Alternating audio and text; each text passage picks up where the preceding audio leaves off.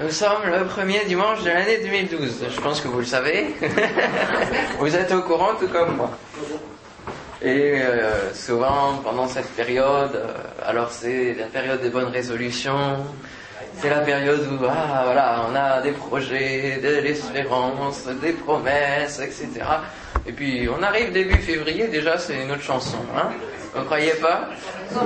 Ah, Et puis euh, à la fin de l'année, tout ça c'est oublié. Hein Seulement j'aimerais ce matin parler avec vous de la vision de la moisson.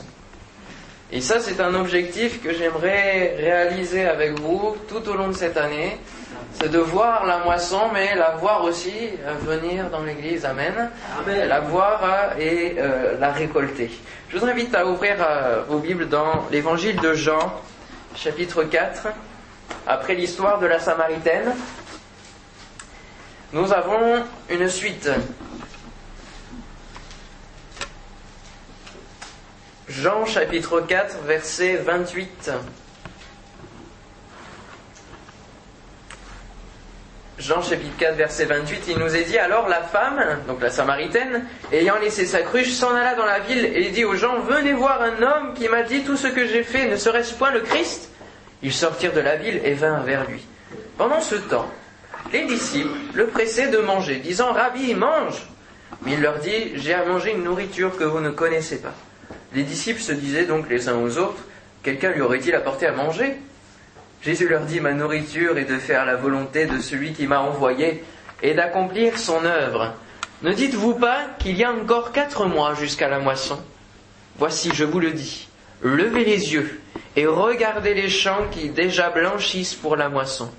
Celui qui moissonne reçoit un salaire, et celui qui amasse des fruits pour la vie éternelle et amasse des fruits pour la vie éternelle, afin que celui qui sème et celui qui moissonne se réjouissent ensemble. Car en ceci, ce qu'on dit est vrai, autre est celui qui sème et autre est celui qui moissonne. Je vous ai envoyé moissonner ce que vous n'avez pas travaillé.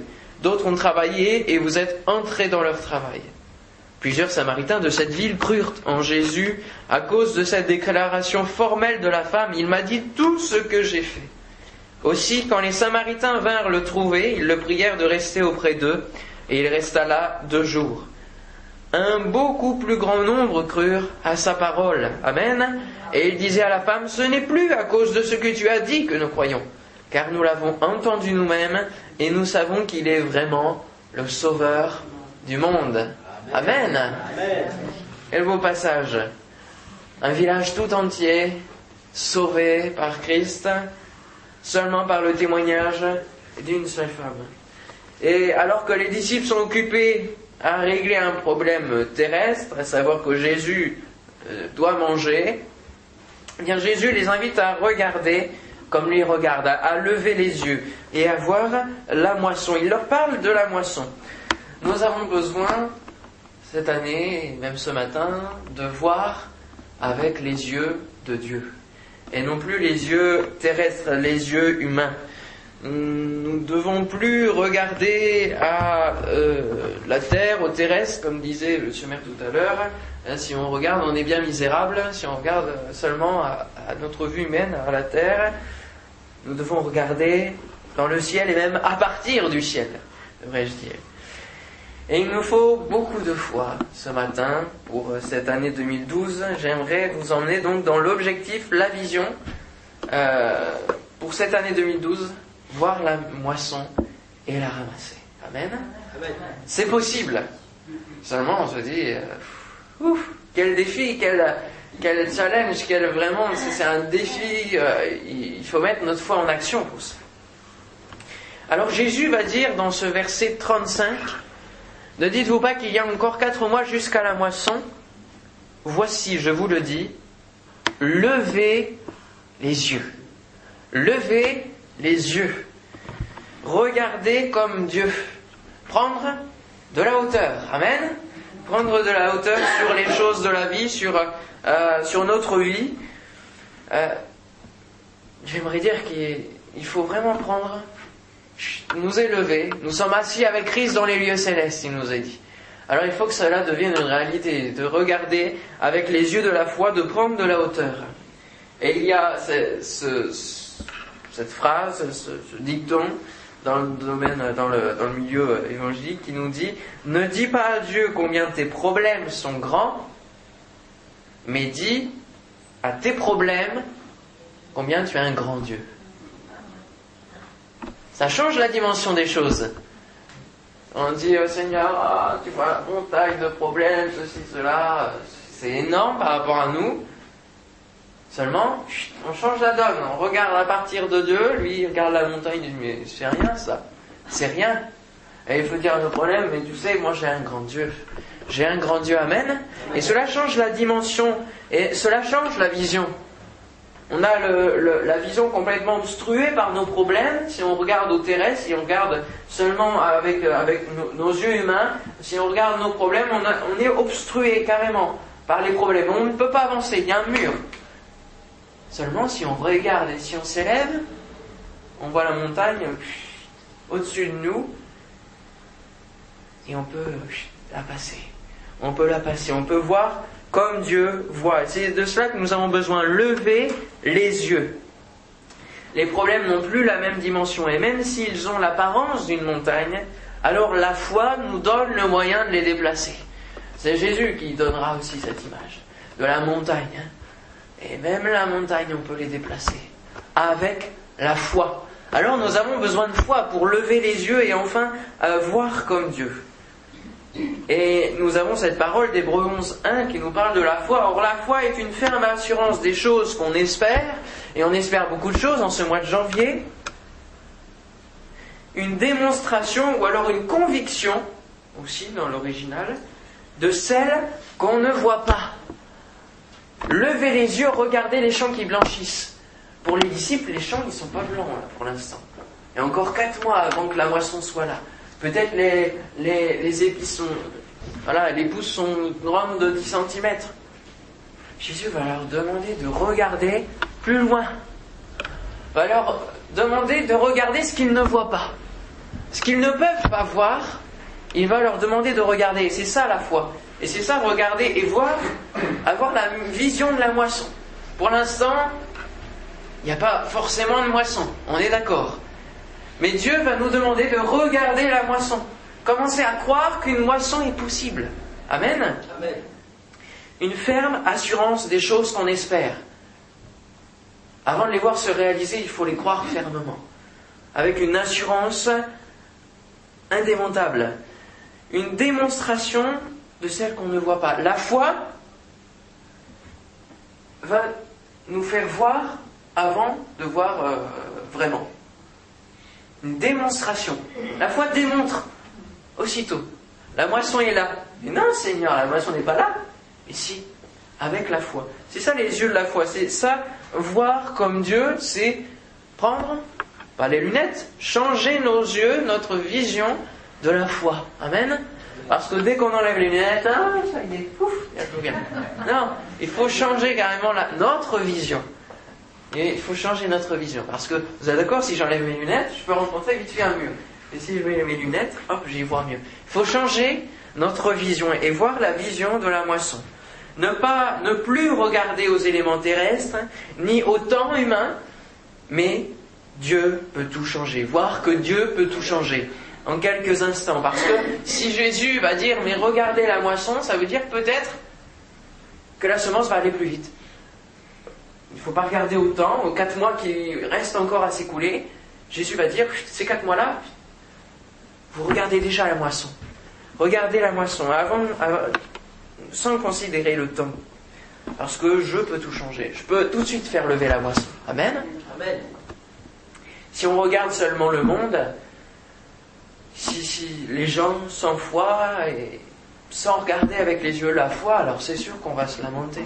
C'est sûr qu'on va avoir ce, découragement qui va être là en disant le monde est dur, les gens sont bien malheureux, il y a tellement de malades, comment on peut faire? Il y a un si grand défi devant nous, on n'y arrivera jamais. C'est vrai, on peut vite être découragé. Parlons des malades, justement. Souvent, on apprend que quelqu'un est malade. quand j'étais en vacances, là, ces derniers jours, J'ai encore appris qu'une dame, une voisine du quartier, elle avait un cancer. Est-ce que ça va être tout? Et puis on va se dire, bon, voilà, c'est tout. On sait, elle est malade, et puis c'est triste. Euh, Dieu pourrait, mais bon, est-ce que, est-ce que, est-ce qu'on pourrait avoir les yeux de la foi pour croire que Dieu peut agir envers elle, envers, euh, envers ceux qui sont malades On fait le constat, mais profitons de, cette opportunité malheureuse, peut-être pour la personne, mais euh, quelque part une porte qui peut s'ouvrir pour leur parler de Dieu, pour leur annoncer la solution, que Dieu peut tout changer, que Dieu peut guérir encore aujourd'hui. Jésus nous dit redressez vos têtes. Nous l'avons dit la semaine dernière. Il nous dit levez les yeux. Alors, avant toute chose, commencez par faire cet effort de lever les yeux. Et cela prend beaucoup déjà d'énergie. Parce que là, quand on laisse notre tête euh, hein, aller, hop, elle, penche. Lever les yeux, ça, c'est maintenir l'effort de tenir droit, de nous tenir droit. Cela demande un effort déjà, de lever nos yeux. Ouvrez les yeux, levez-les, commencez à voir, à regarder la vision. C'est ce que Jésus dira aux disciples. Laissez euh, la nourriture de côté, là, un peu. Ils étaient concentrés sur quelque chose de fixe. Ah, ça, c'était... Euh, ah, mais, c'est pas possible, faut qu'il mange. Euh, quelqu'un lui aurait-il apporté à manger? Jésus va dire, mais... Allez, on s'élève un petit peu et on, on regarde une autre nourriture que je veux donner. La nourriture, c'est de faire la volonté de mon Père. Il faut que notre nourriture devienne celle-ci aussi, de faire la volonté de Dieu.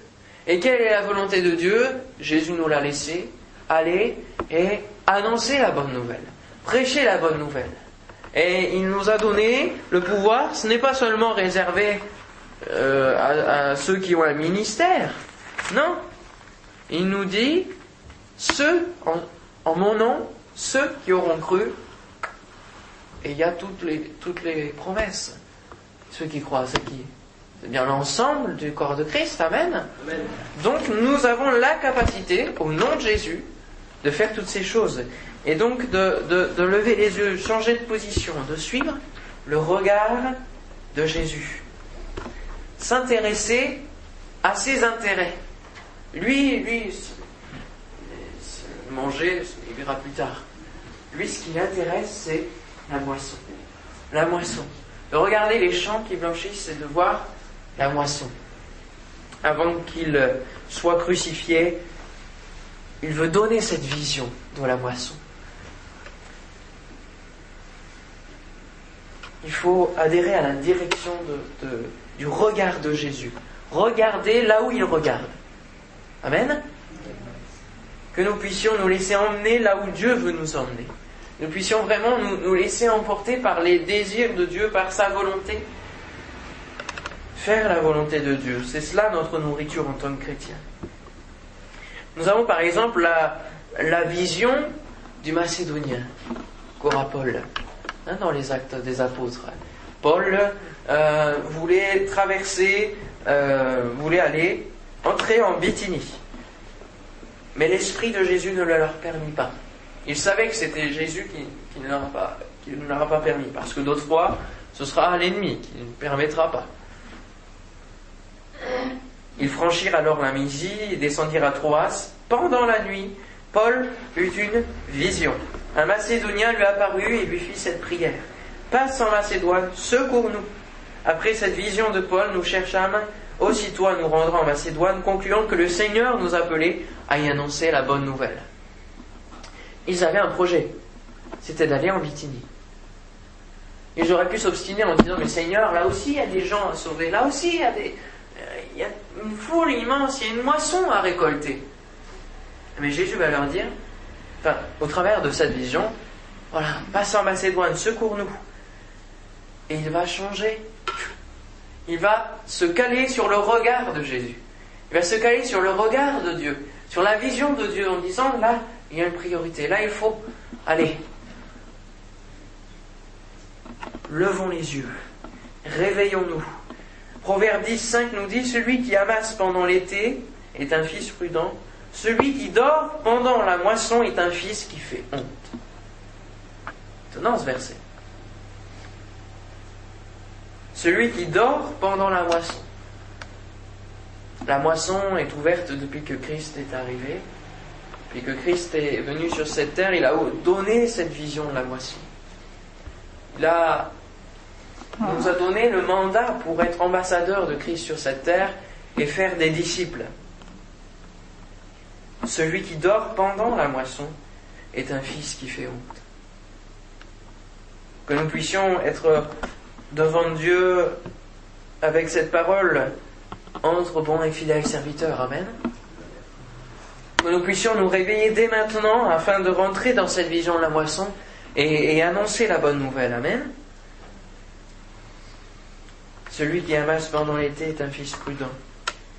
Que nous puissions profiter de ce temps de moisson avant qu'il ne soit trop tard pour parler autour de nous. Vous l'avez entendu, le Sauveur nous l'a lu. Je viens bientôt. Amen. Amen. Je viens bientôt. Et on le sent, on le sait. Je viens bientôt. Levez les yeux, réveillons-nous. Amen, mes frères et sœurs, pour que nous puissions faire nôtre la vision de la moisson. Levez les yeux et regardez les champs. Regardez les champs. Levez les yeux, déjà faire cet effort de lever les yeux et de regarder les champs. Regardez comme Christ regarde. Regardez les étendues. Regardez la semence qui a été euh, plantée il y a plusieurs mois. On a souvent moqué le paysan dans son champ en disant le paysan c'est pas bien intellectuel. Seulement un paysan ce n'est pas bête parce que il sème dans l'espoir de voir une récolte il ne va pas semer en disant oh, allez. Ah non. Il sème avec cet espoir que dans quelques mois, il récoltera le fruit de son travail. Amen. Et pour la moisson, c'est la même chose. Celui qui sème le fait dans l'espoir d'une moisson ultérieure. Celui qui sème l'évangile le fait dans l'espoir de récolter, Amen, euh, l'évangile dans le cœur, qui est né dans le cœur de la personne à qui il a témoigné. Regardez les champs, regardez les foules de gens qui sont là. Il ne faut plus y voir une foule sans but, malheureuse, avançant malgré tout euh, vers euh, l'enfer. Non, il faut, il faut y voir une foule qui est prête à être moissonnée. Car la semence ira peut-être plus vite que dans les temps anciens. Pourquoi Jésus nous dit, mais regardez déjà la moisson qui blanchit, il reste quatre mois. Peut-être parce que Jésus voudrait dire, euh, la semence va, va pousser plus vite, va lever plus vite. Peut-être que dans les derniers temps, les cœurs vont être tellement vides. Et le vide du cœur va tellement être grand, parce qu'on essaye, plus, plus, on essaye de combler, plus il s'agrandit, fin de compte, hein, le corps de l'homme. Le vide qui se trouve dans le cœur de l'homme. Et du coup, les gens, à un moment donné, vont être tellement dans l'angoisse, dans le malheur, sans aucune issue que soit il y aura la mort par suicide, ça arrive déjà, mais je crois que ça va être encore plus prononcé, soit ils accepteront la parole de Dieu. Et ça va germer plus vite, encore plus vite, parce que l'urgence est là. Ne dites-vous pas qu'il y a encore quatre mois jusqu'à la moisson. Voici, je vous le dis, levez les yeux et regardez les champs qui déjà blanchissent pour la moisson. Il faut, y voir, il faut déjà y voir une foule qui est prête à être moissonnée. Peut-être que dans la ville de Pauillac, euh, alors il y a eu la semence hein, dans les années. Et pourquoi ne pas voir déjà une moisson sur cette semence? Peut-être que la semence n'a pas été partout. Mais déjà, avant que la semence soit là, voyons une foule qui a besoin de l'évangile, qui, est prête à être moissonnée. Jésus euh, voyant la foule, dans Matthieu 9, 36, voyant la foule, il fut ému de compassion pour elle parce qu'elle était languissante et abattue déjà à cette époque-là, comme des brebis qui n'ont point de berger. languissante et abattue. Nous avons l'espoir de redonner espoir au monde. Amen. À ceux qui nous entourent. Nous avons cette foule encore plus languissante et encore plus abattue. Et nous voyons dans les vœux du président hier qu'il essaye de donner l'espoir, mais ça sonne creux. Ça sonne creux. On voit bien que il n'y a aucun espoir. Il n'y a aucun espoir. La crise est encore là. Et... Une personne me disait l'autre jour, oui, les saisons sont décalées, etc. Ça ne va pas en s'arrangeant. Et ça ne va pas aller en s'arrangeant. Elle n'est pas chrétienne. Mais elle dit ça. Donc, même les gens, euh, voilà, ils trouvent un certain fatalisme à se dire que, voilà, ce sera, c'est comme ça, et puis ça va pas aller en s'arrangeant, et puis c'est tout. Il n'y a rien d'autre à faire. Seulement, nous, nous avons l'espérance de jours meilleurs, d'un ciel d'éternité, Amen. Voyant la foule, il fut ému de compassion pour elle. En voyant ceux qui sont autour de nous, nous devons avoir, être émus de compassion. Nous devons être émus de compassion. cela doit atteindre vraiment nos, entrailles. Nous dire, il n'y a pas d'autre solution que de leur parler de Jésus-Christ, que de leur annoncer l'Évangile. Voir la foule, c'est aussi analyser les besoins. Regarder les champs, mais ce n'est pas les regarder pour les regarder, non. C'est dans un but bien précis, de les voir, avoir la vision et donc avoir la foi, mais aussi les voir pour analyser les besoins, pour répondre aux besoins, pour euh, voir ce qui ne va pas, pour voir livrer aussi qui pousse entre, et peut-être arracher, livrer, et voilà, ne pas moissonner ce qu'il n'y a pas à moissonner non plus. Regarder les champs, être ému de compassion, avoir ce fardeau pour les âmes perdues, comprendre que ceux qui nous entourent ont une épée de Damoclès sur la tête, une échéance sur la tête, et que nous sommes les seuls détenteurs de leur solution pour enlever cette épée de Damoclès, pour enlever cette échéance plus ou moins courte d'une éternité sans Dieu. Nous sommes les détenteurs de ce qu'ils ont besoin. Sommes-nous conscients de cela? Sommes-nous conscients de l'urgence? Sommes-nous conscients de la responsabilité que nous avons Je vous invite à, prendre dans Ézéchiel, chapitre 33. Le livre d'Ézéchiel est entouré par chapitre 3 et chapitre 33.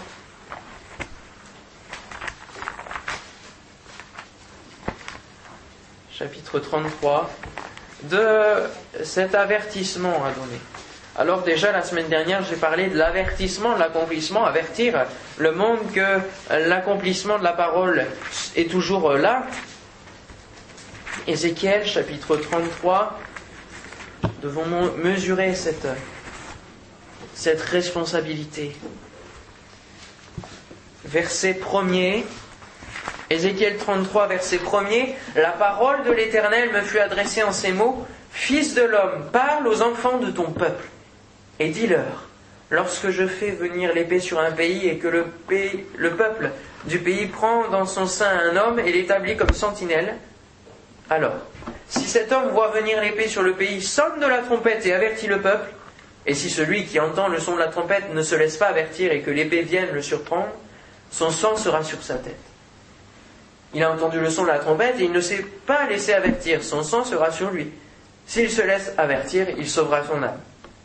Si la sentinelle voit venir l'épée et ne sonne pas de la trompette, si le peuple donc n'est pas averti et que l'épée vienne enlever à quelqu'un la vie, celui-ci périra à cause de son iniquité. Mais je redemanderai son sang à la sentinelle. Et toi, fils de l'homme, je t'ai établi comme sentinelle sur la maison d'Israël. Tu dois écouter la parole qui sort de ma bouche et les avertir de ma part. Quand je dis au méchant, méchant, tu mourras, si tu ne parles pas pour détourner le méchant de sa voix, ce méchant mourra dans son iniquité, et je te redemanderai son sang.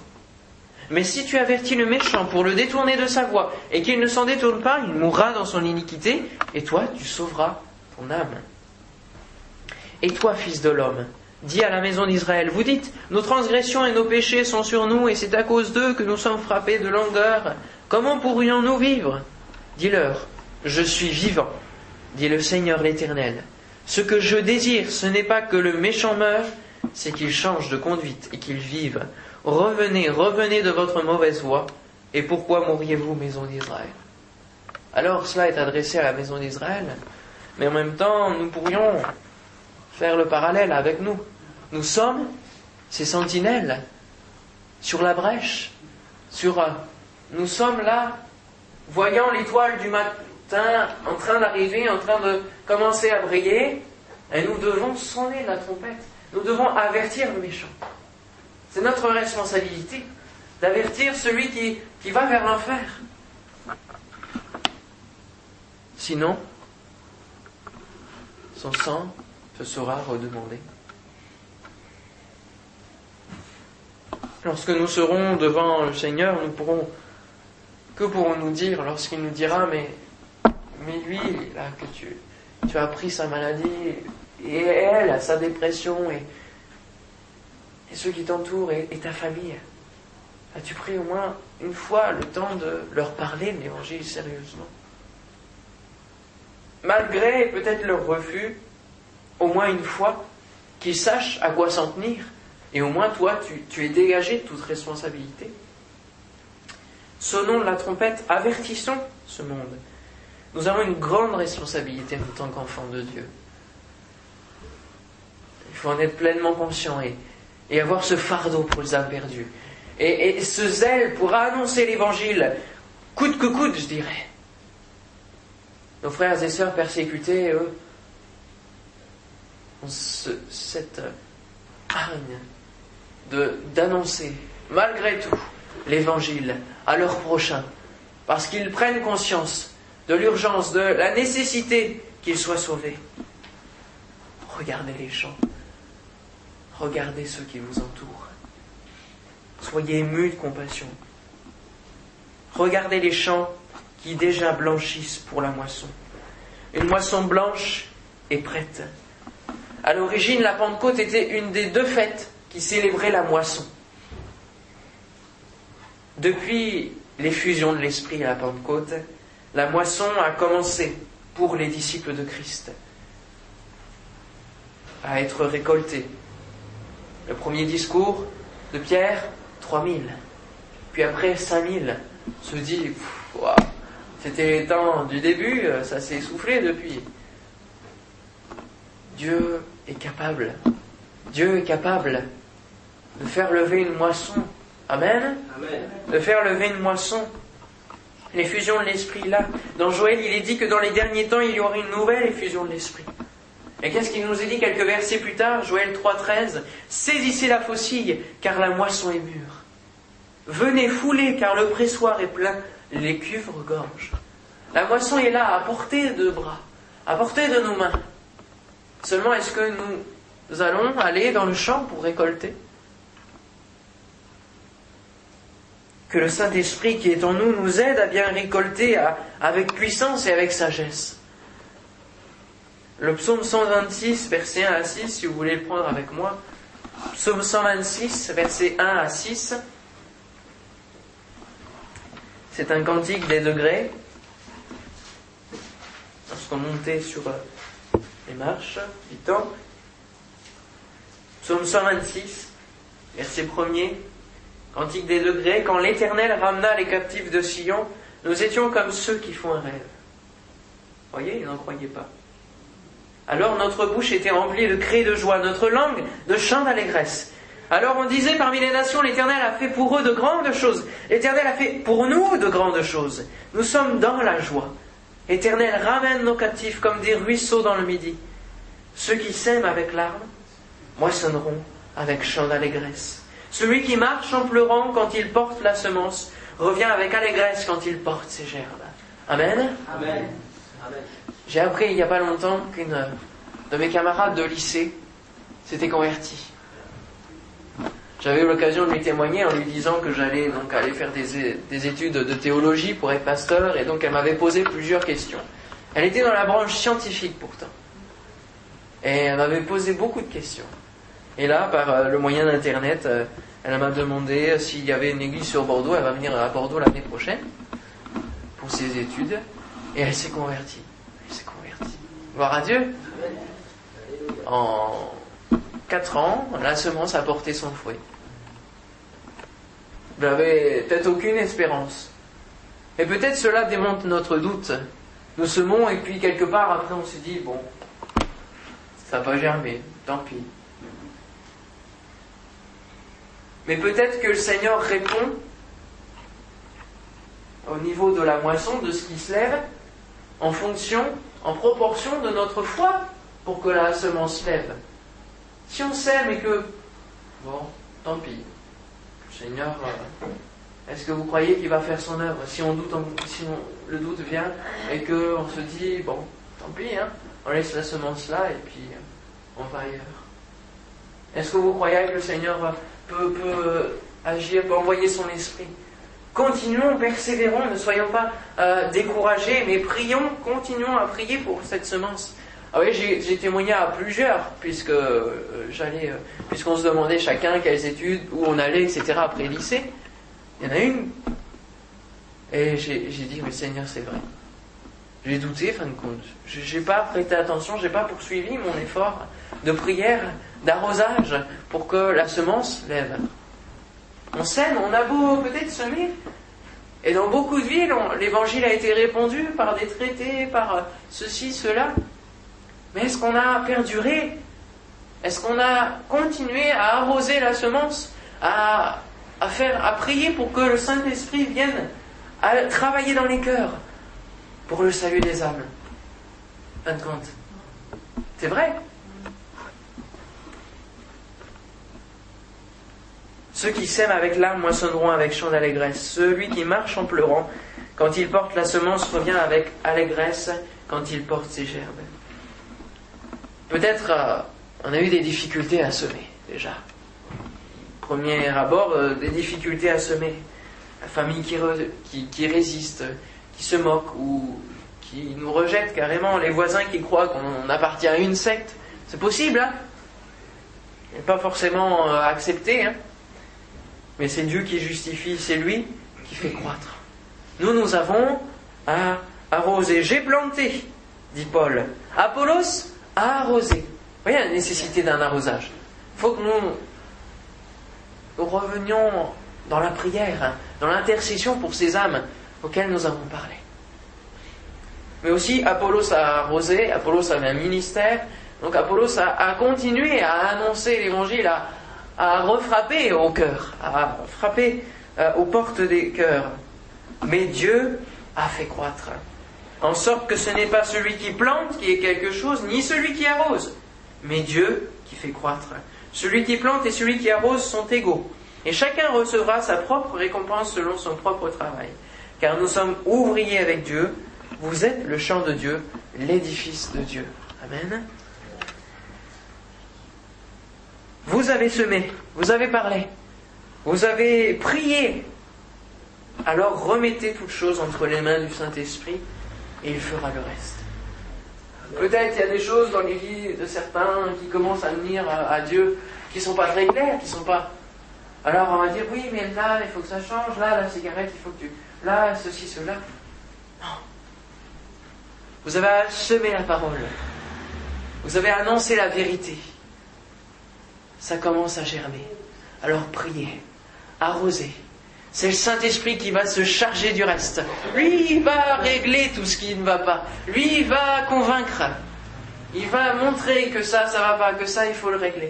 Il va le faire par lui-même. Amen. Il va s'en charger. Alléluia.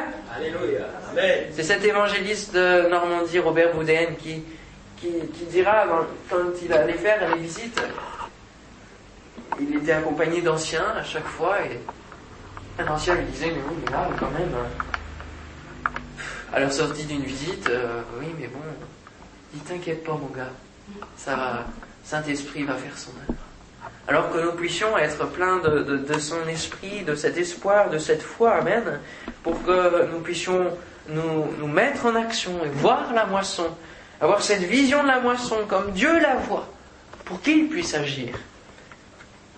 Alors une seule question, ce matin, tout le monde n'est pas là, mais il y a aussi cette pensée transmise dans, le lien. Voulez-vous vous joindre à cette vision, à cet objectif pour l'église de Pauillac? Ce n'est pas une prédication parmi tant d'autres, ce n'est pas quelque chose que l'on peut prêcher à droite ou à gauche, non, mais je crois qu'il y a vraiment une, une direction du Seigneur pour que l'on puisse voir la moisson. Amen. Amen. Voir la moisson et la récolter.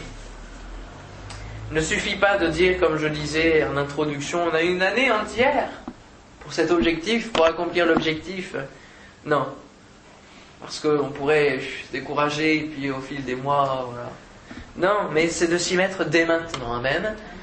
De parler autour de nous de cette merveilleuse nouvelle du salut de Jésus-Christ et de prier pour que Dieu nous fasse voir la moisson, que Dieu nous rende sensibles aux âmes perdues, que ce bon fardeau doux et léger que Christ nous donne soit présent chaque minute de notre vie. N'attendons pas le temps de la moisson, de la justice, le temps où Dieu jugera les hommes. Et il nous est dit dans l'Apocalypse 14, 15, et un autre ange sortit du temple, criant d'une voix forte à celui qui était assis sur la, la nuée, lance ta faucille et moissonne, car l'heure de moissonner est venue, car la moisson de la terre est mûre. Sauf que là, il est parlé de la moisson entière de la terre, et de récolter pour que la colère de Dieu se déverse. Est-ce que nous devons attendre cette moisson? Je ne crois pas. Nous devons nous-mêmes aller dans les champs, être ouvriers avec Dieu, moissonner ce qu'il y a à moissonner. Reprendre courage, amen. Amen.